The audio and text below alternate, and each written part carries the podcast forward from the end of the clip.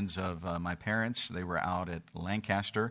Um, of course, the Houks are still there at Lancaster, but when my mom and dad were there, and Brother Hauk is uh, uh, working there at the college, he teaches uh, Bible classes and things like that. And um, I was, we were talking a little bit before. He said the last time they were here, um, I guess uh, I was when I had shingles, and uh, so I didn't get to be a part of any of the services while they were here. And uh, so I guess it was that like on a Sunday morning or something when I realized what I had or whatever. Uh, I called my dad and said, "Hey, I need you to preach." And Brother Hauk happened to be here, and he taught the Sunday school at, I think at that time, and so uh, that was a couple of years ago. But glad to have them back. And I asked if Brother Hauk would teach Sunday school again this morning. Uh, so Brother Hauk, why don't you come and just appreciate his faithfulness and uh, just how God has used him there at the college. Uh, and so appreciate you being here with us today. Amen. Thank you. All right, if you have your Bibles, Here we go. Can you hear me? Okay. If you have your Bibles, let's go to 3 John. 3 John. That comes after 2 John, in case you didn't know. So, um, and uh, I was glad to be here. And I'll tell you what, um, I was born and raised in Ohio, so I'm a Buckeye by by birth. And uh, but we were up in the up in the uh, diagonal from here. We were up in uh, the Cleveland area, where I grew up, east of Cleveland actually. But um, but it's good to be back in your home state. And I actually could wear my Ohio State T-shirt yesterday without getting any comments. So that was good. And uh, but anyways, I want to look at uh, one verse, and we're going to look at uh, several verses this morning um, in this study. And um, basically, um, I want to I want to look at verse four, where it says, "I have no greater joy than to hear that my children walk in truth." And I want to talk about walking in truth. And, um, you know, um, the world today is a mess. And one of the reasons is, is because they've forsaken the truth. They think they have the truth. And they're, you know, they're trying to sponsor truth that's supposed to be, you know, so great and so forth. Really, what they've done is they've turned from the truth and even Christians. It's amazing how many of them have given in to the moral destruction of our nation and condoning things that the Bible's very clear on. You know, condoning the you know the, the homosexual thing and condoning transgenderism and all this stuff. My Bible still says that God made male and female. That's what my Bible says. Now, they may have some newfangled Bible that isn't the Bible and it's telling them something else. But, but it, it is important that we walk in truth. And of course, out in California, folks, um, I know that's the land of the fruit and the nuts, and we got both kinds. And but let me just tell you that you need to pray for us that are in California. I mean, we're in the we're on the front line, so to speak, with dealing with this stuff, and uh, uh, it's constant. And of course, we we have a governor that you need to pray for his salvation more than anything, and um, but. Uh, our governor is the nephew of Nancy Pelosi, so that'll give you an idea of what we're dealing with. So, but um, and if you're a Democrat here, I'm sorry, but uh, I just believe what the Bible says, and they're not definitely going with the Bible. So now let's have a word of prayer, we'll look at this. Father, thank you for the privilege we have to open up your word, and we thank you for the opportunity that we have to study the word. And Lord, we ask that you would help us understanding the importance of truth. For without truth, we don't have salvation. Without truth, we don't understand you. You're the one who's given us this truth. And I pray we will use it and apply it, and we'll give you the praise for it in Jesus' name. Amen.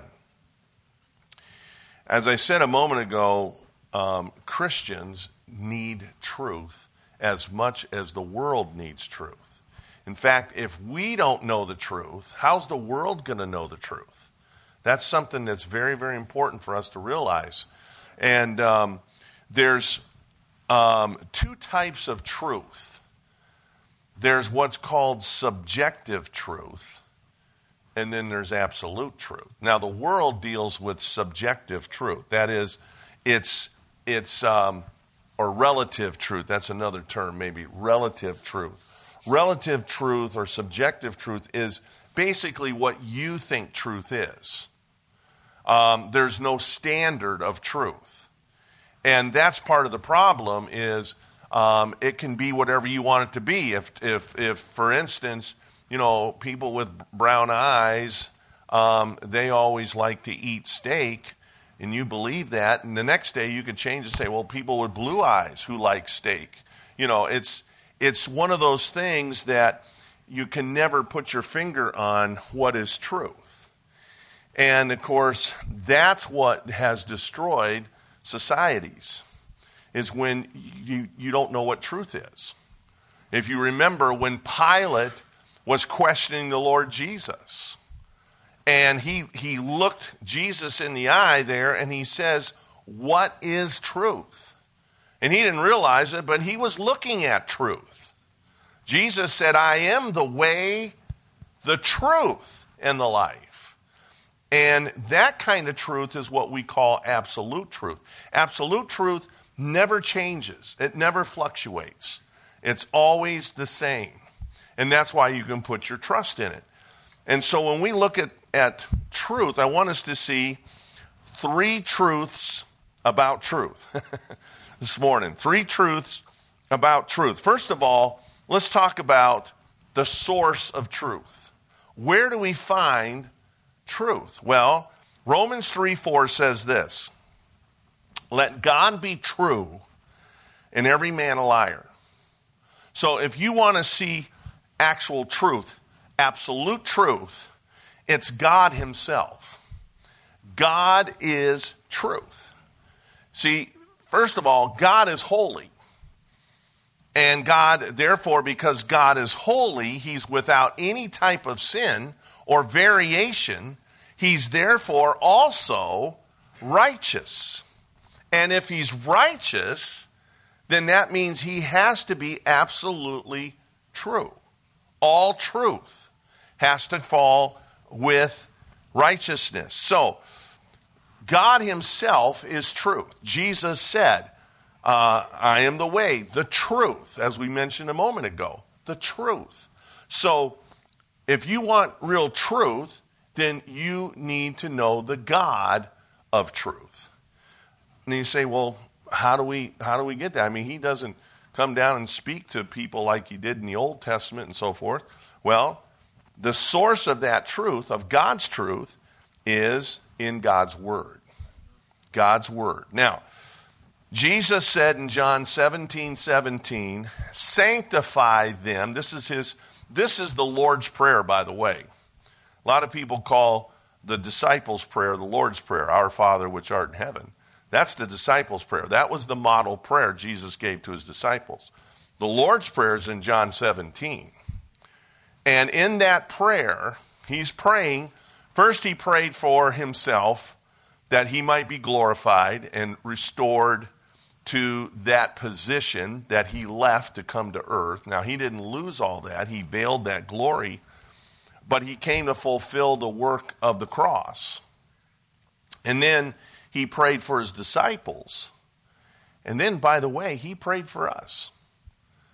So he prayed for all of us and, and one of the points he came to was John 17, 17, where he says, Sanctify them with thy truth. Now, the word sanctify means to set apart. Okay? Uh, it's where we get the word sanctification, same word that you get the word holy from, to be set apart. And so here, he says, Sanctify them with thy truth. Set them apart with truth. And then he says this he says, Thy word is truth. So, where do we find God's truth? We find it right here, folks. God didn't make it a mystery, He didn't make it complicated. He just put it flat out in words that we can read and understand. Amen? And that's a blessing.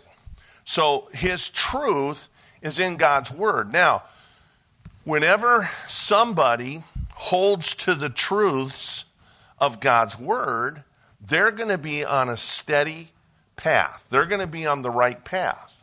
It's when you veer from the truth that that's where we get in trouble.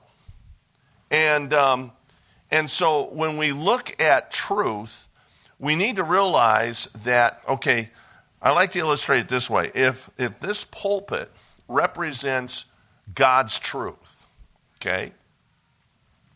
Every day you and I we go out and we're bombarded with all kinds of opinions, all kinds of things we may hear on the radio or see in the news and and uh, and so forth.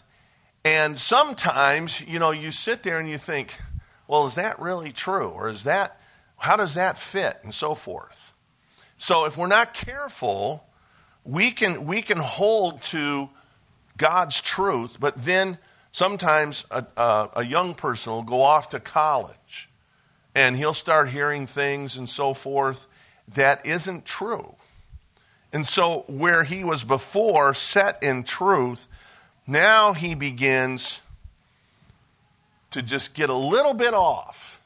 And if we're not careful, folks, we can all get a, just a little bit off from the truth. And that's what the devil likes, is when we can just get a little bit off. You get a whole lot of truth with just a little bit of a lie. I mean, that's what he told Eve, if you remember. The only lie he told Eve in the garden was, Thou shalt not surely die. Now, Eve had it all messed up because she misquoted what God told Adam. And I don't know if Adam told her right or she just decided to add her own commentary or whatever, but, but because she was a little bit off on the truth, Satan ended up getting her way out here, away from the truth. And, um, and by the way, he said, You know, you shall not surely die, for the Lord doth know in the day that you eat of this fruit, you shall be as the gods, knowing good and evil. Now, what, what he didn't tell her, the gods he was referring to were the fallen angels and they were going to spend an eternity in a lake of fire. He didn't tell her that. He didn't tell her that knowing good and evil meant that now you were going to have that constant influence of evil and temptation in evil. He didn't tell her a lot of things. That was, he told her a lot of half truths, is what he did, which a half truth is a lie. But, but here's the thing if she remembered what God said, then she can get straightened out in the truth. Now, that's why every day, if we want to be right and know the truth, we got to be in God's Word daily. Why? Because daily you're going to get bombarded with things and you're, you're going to have to discern is that really true according to the Word of God? And um, politically right now. There's all kinds of issues that are coming up moral issues and so forth, and political issues. And there's all kinds of things being taught in public schools and colleges and so forth, and even in Christian colleges. And you have to be careful to discern by the truth. And the only way I can figure it all out is figure it all out through this book.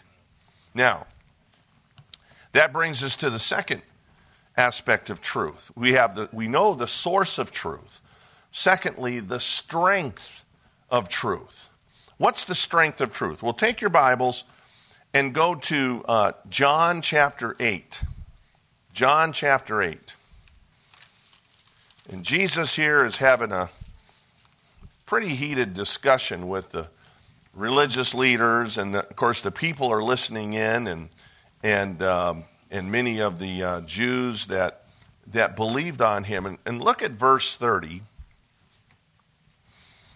says, As he spake these words, many believed on him. Then said Jesus to those Jews which believed on him. So, what he's going to say next, who is he saying it to, folks? To the believers, right? He's not saying this to unbelievers. You know, a lot of people sometimes they'll quote the verse and they're, and, and they're using it in the context of unbelievers, but Jesus didn't say this to unbelievers. He's saying it to those who believed on him. Now look at verse 31. Then Jesus said to those which believed on him, if ye continue in my what, folks? Word. So again, how, how are we gonna how are we gonna know the truth? By continuing in his word. Okay? So he says, if ye continue in my word, then ye are my disciples indeed. So we're his disciples, and one of the ways you can tell a true disciple is they're continually in the word. But now look at verse 32, because this is the part I want us to see. They, they, and, and then he says this, and ye shall know the truth, and the truth shall make you what, class? Free. Now, free. You know, and, and I read I read that verses many times through the years, and one day it dawned on me as I read the, in the context, it reminded me that hey, he's talking to believers. So, who's our adversary, folks? Satan.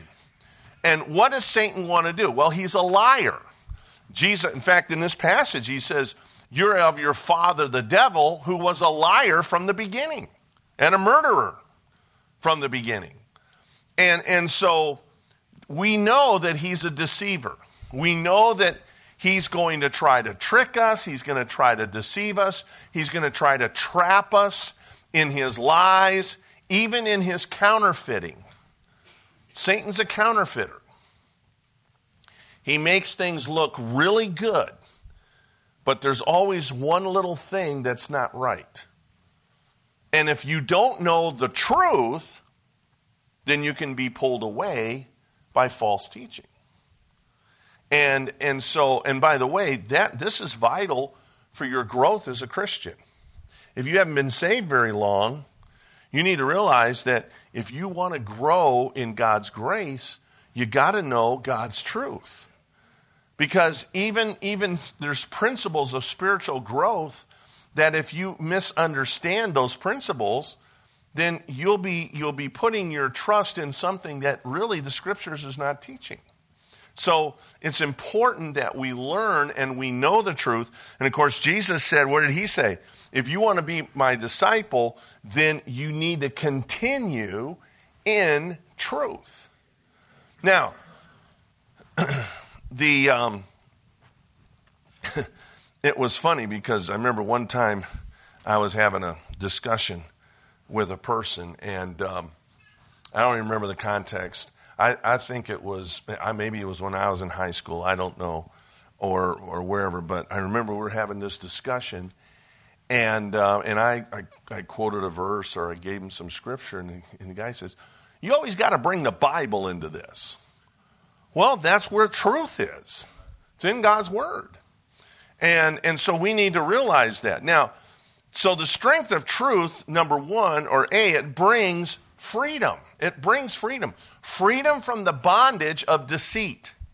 Now, if you go to Ephesians chapter, let's turn over to Ephesians chapter 6 for a minute. Ephesians chapter 6.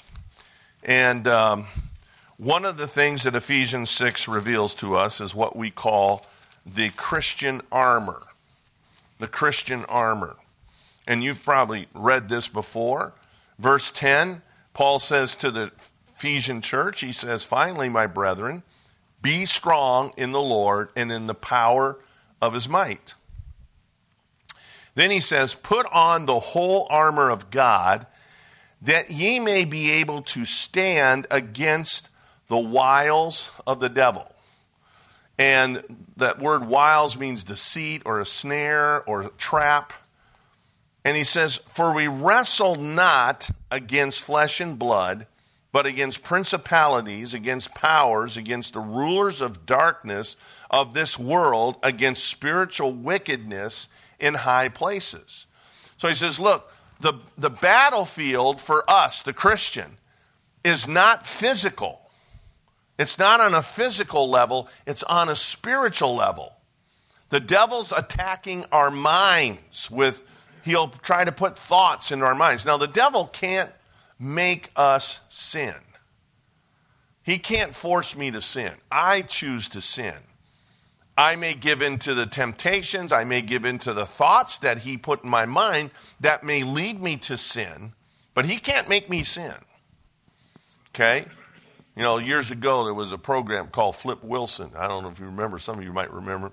You know, he always said, Well, the devil made me do it. No, the devil can't make you do it. You make the choice. So, what Paul is warning about is look, your, your warfare is spiritual and it's in the mind. Now, look what he says in verse 14. He says, Stand therefore, having your loins girt about with what? Truth. So, the very first piece of armor that Paul says you put on as a Christian is the belt of truth. Everything hangs on that a Roman soldier, when he wore that belt, it, he had his sword hooked to that, had a place where he could actually hook his shield. He had the breastplate on top of that, and, and so forth. And so, truth is the foundation in spiritual warfare. Go over to 2 Corinthians chapter 10. 2 Corinthians chapter 10. And Paul um, talks about this warfare even in a more detailed fashion as far as how it's dealt with mentally. Verse 3 says, For though we walk in the flesh, we do not war after the flesh. So our warfare is not in the flesh. Okay? And you know, sometimes we may get mad at people because they're maybe giving us a hard time or whatever, just remember the devil's probably behind that, working. Don't get mad at the people. Don't get mad at the false teachers and get mad at the false doctrines. Get mad at the devil. He's the one that's bringing that out. But notice he says here, for the weapons of our warfare are not carnal. In other words, they're not we don't go around carrying M16s and bazookas and driving tanks and all that. That's not how we fight that, that warfare. But he says, but mighty through God to the pulling down of strongholds. Now, what Satan likes to do is he wants to get a stronghold in our life, and that can come through deception. A lot of times, you know, when Satan tempts you with something, a lot of times he will, he will try to get us to reason and to try to justify why it's okay for me to commit this sin. And, and that's what we have to understand here is that he wants to pull down those strongholds. Now, we all have certain areas that we're weak in, and the devil knows it, and he'll go after those areas. And, and that's why he's, God's telling us here God, through is mighty, through God, he can pull down those strongholds. He can, he can get us away from that. Verse 5, it says, now look what it says casting down imaginations and every high thing that what? Exalteth itself against the knowledge of God and bringing into captivity every thought to the obedience of Christ. So, how do we how do we battle against false teaching? Remember, the truth sets us free. Well, how does the truth set us free? When Satan puts a false thought in our mind or, or a suggestion, we can immediately deter it by bringing our all of our imaginations into captivity to the Lord Jesus Christ. In other words, compare it to Christ. Now, in Ephesians chapter 5 and verse 8, it talks about us being walking in light. And uh, in fact, let's turn over there for a minute. Walking in light. And the light, of course, representing truth. But notice what he says here in chapter 5. If I can find Ephesians, okay. Look at verse, verse 8. It says, For ye were sometimes darkness. That means you were the truth was hidden from us. We didn't know the truth. We, we, we, were, we were deceived in darkness. And he says here, he says, But now are ye light in the Lord. Walk as children of light. Walking as children of light is the same thing as walking in truth. For instance, um, we heard about you know this wonderful building that God's given you and how that's all worked out. And and uh, I was talking to your pastor this morning before Sunday school, and and uh, I said, so so this this is the auditorium. Well, you know he he wanted to show me. Now when I walked in there, it was dark, couldn't see anything, or he couldn't see a lot. I saw a few things. But when we turned the light on, all of a sudden it exposed the whole room. Now that's what truth does. Satan tries to blind us, Satan tries to keep us from the truth, but when we open up God's word and it gets into our heart, God opens up the truth, which turns on the lights. Now, notice verse 9. And notice the parentheses here. It's kind of like, okay, walk as children right. Then he says, For the fruit of the Spirit is in all goodness and righteousness and truth. Now, if you're going to walk in the if you're going to walk in truth and you're going to walk in the light, then you got to walk in the Spirit. Because the Holy Spirit is, is given to us to guide us by God's truth, the written word, to do what's right. And notice it says three things the Holy Spirit's going to do. He says he's going to show you what is good, what is righteous, and what is truth. So, understand this the Holy Spirit will never direct you away from the Word of God because He'll never direct you away from the truth. Now, Lord willing, this, this fall we'll celebrate 45 years in the ministry.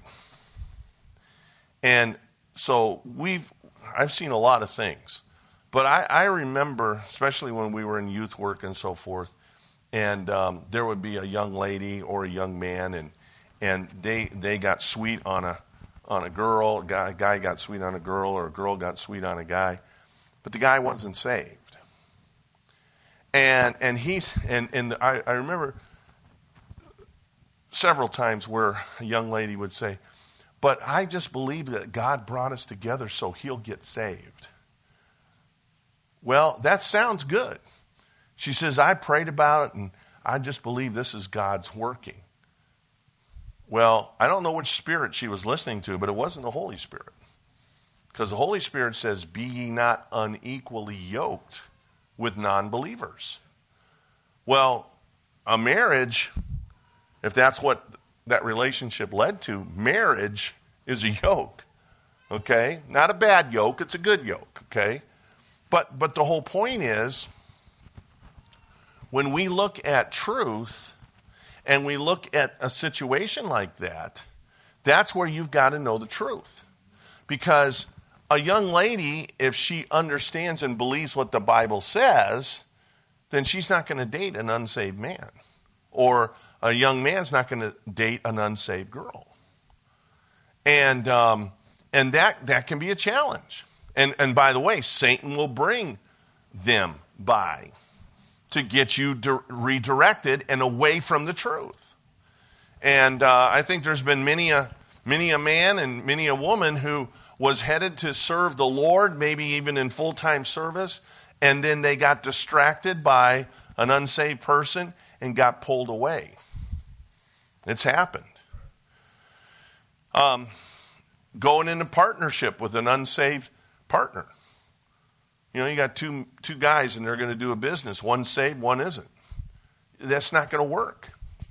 So, so what, what he's telling us here is you, you and I need to judge everything we do by three principles. Is it good? Is this something that's good? Is it right? Is it righteous?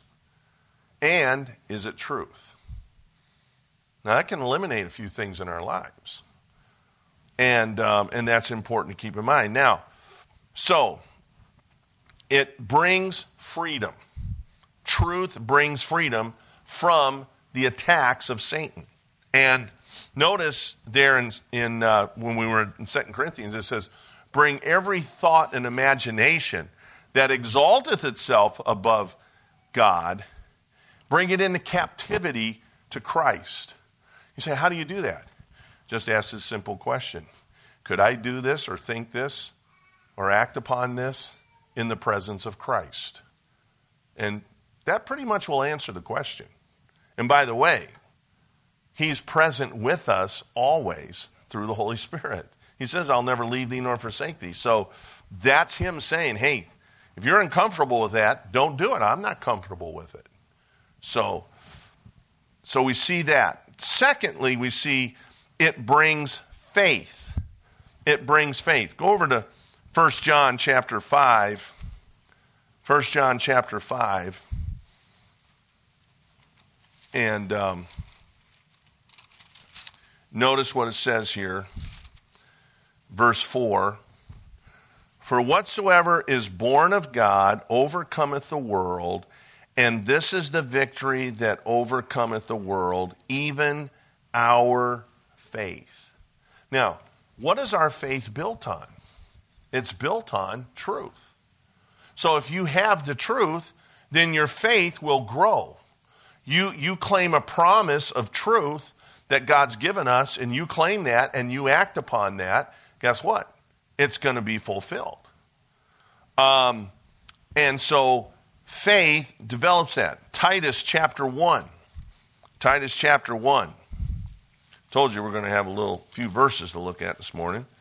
Titus chapter 1, starting with verse 1, it says, Paul, a servant of God and an apostle of Jesus Christ, according to the faith of God's elect, and the acknowledging of the truth which is after godliness, in hope of eternal life, which God that cannot lie, amen, promised before the world began, but hath in due times manifested his word through preaching, which is committed unto me according to the commandment of God our Savior. Now, God says he has made promises. One of those promises is before the foundation of the world that when you got saved, it was predetermined that you would never lose that salvation. In other words, God says once you're saved, you're saved forever. You know, that gives you comfort and security so that now you can grow in your faith. Could you imagine if you were taught, and there's a lot of churches that teach you can get it and lose it, get it and lose it. Well, if you're always worried about getting it and losing it, you're not going to grow because you're too concerned. Did I lose my salvation today? In other words, do I have to start over again? And, um, and so, truth helps us and it brings faith because our faith is in the truth of God's word, which never changes. Malachi 3 6, he says, I am the Lord, I change not. Why does God never change? Because God is truth, and truth never changes. So his truth will never change, it won't vary.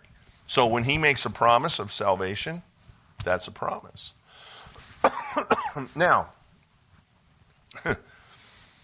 um, John 3:16 For God what?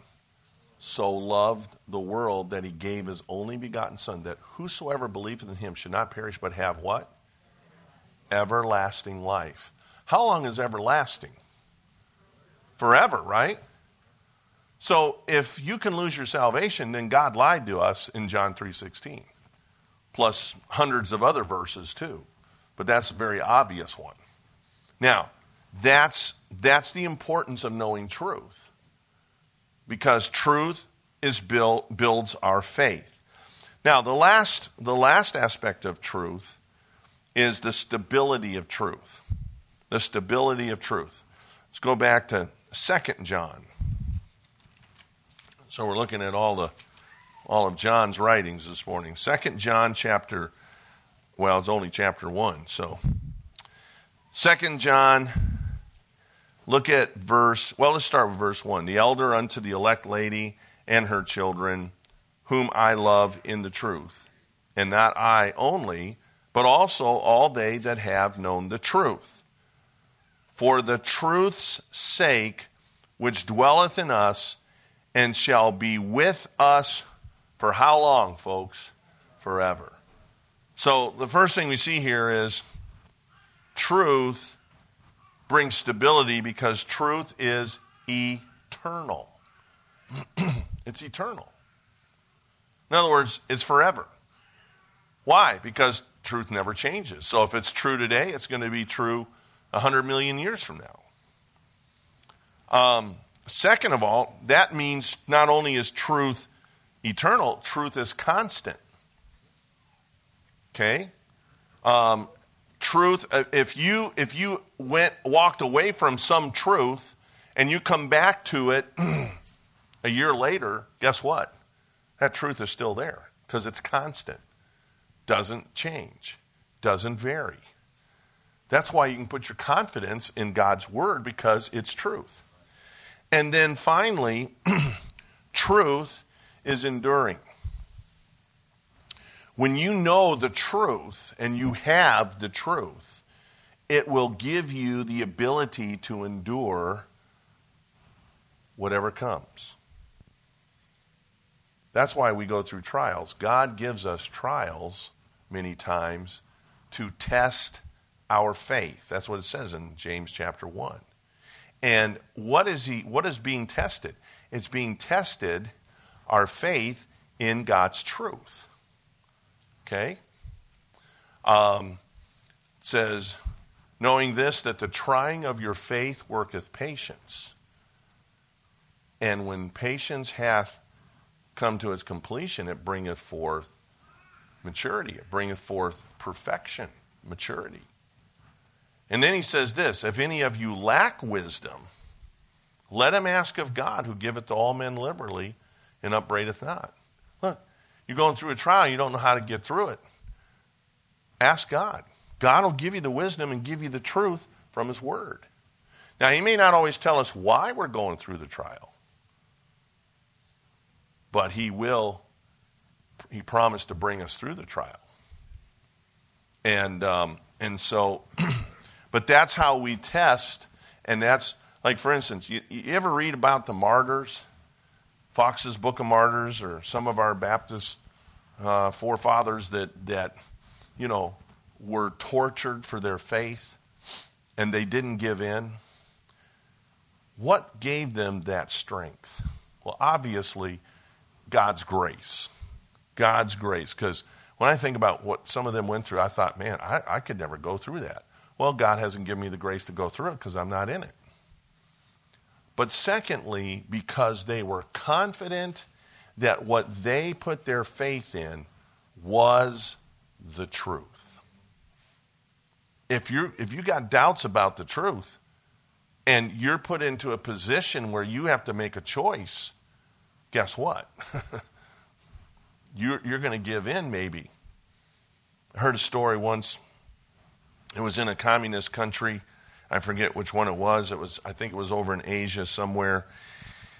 And these these uh, soldiers came into a church where they were worshiping the Lord, and and they they drew a cross on the ground and they said, um, in order for you to live, you must come up here and spit on the cross, and and then you can go free. In other words, you got to deny your faith.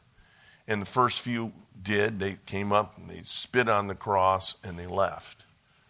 And then this one young person came up. And she looked at the cross, said a silent prayer, walked around it, and went out. And she was shot.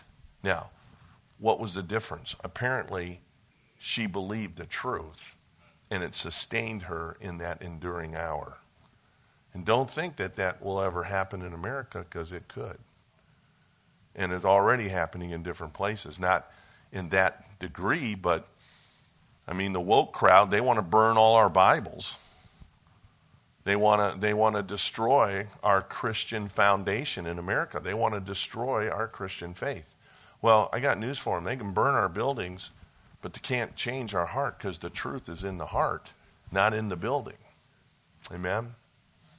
So, let me encourage you. Stay in the truth and walk in the truth. Let's pray. Father, thank you for your word and thank you for the truth the absolute truth that never changes. And we pray that you would bless the preaching to follow. And Lord, I pray that we will walk in truth this week. And we give you the praise for it in Jesus' name. Amen.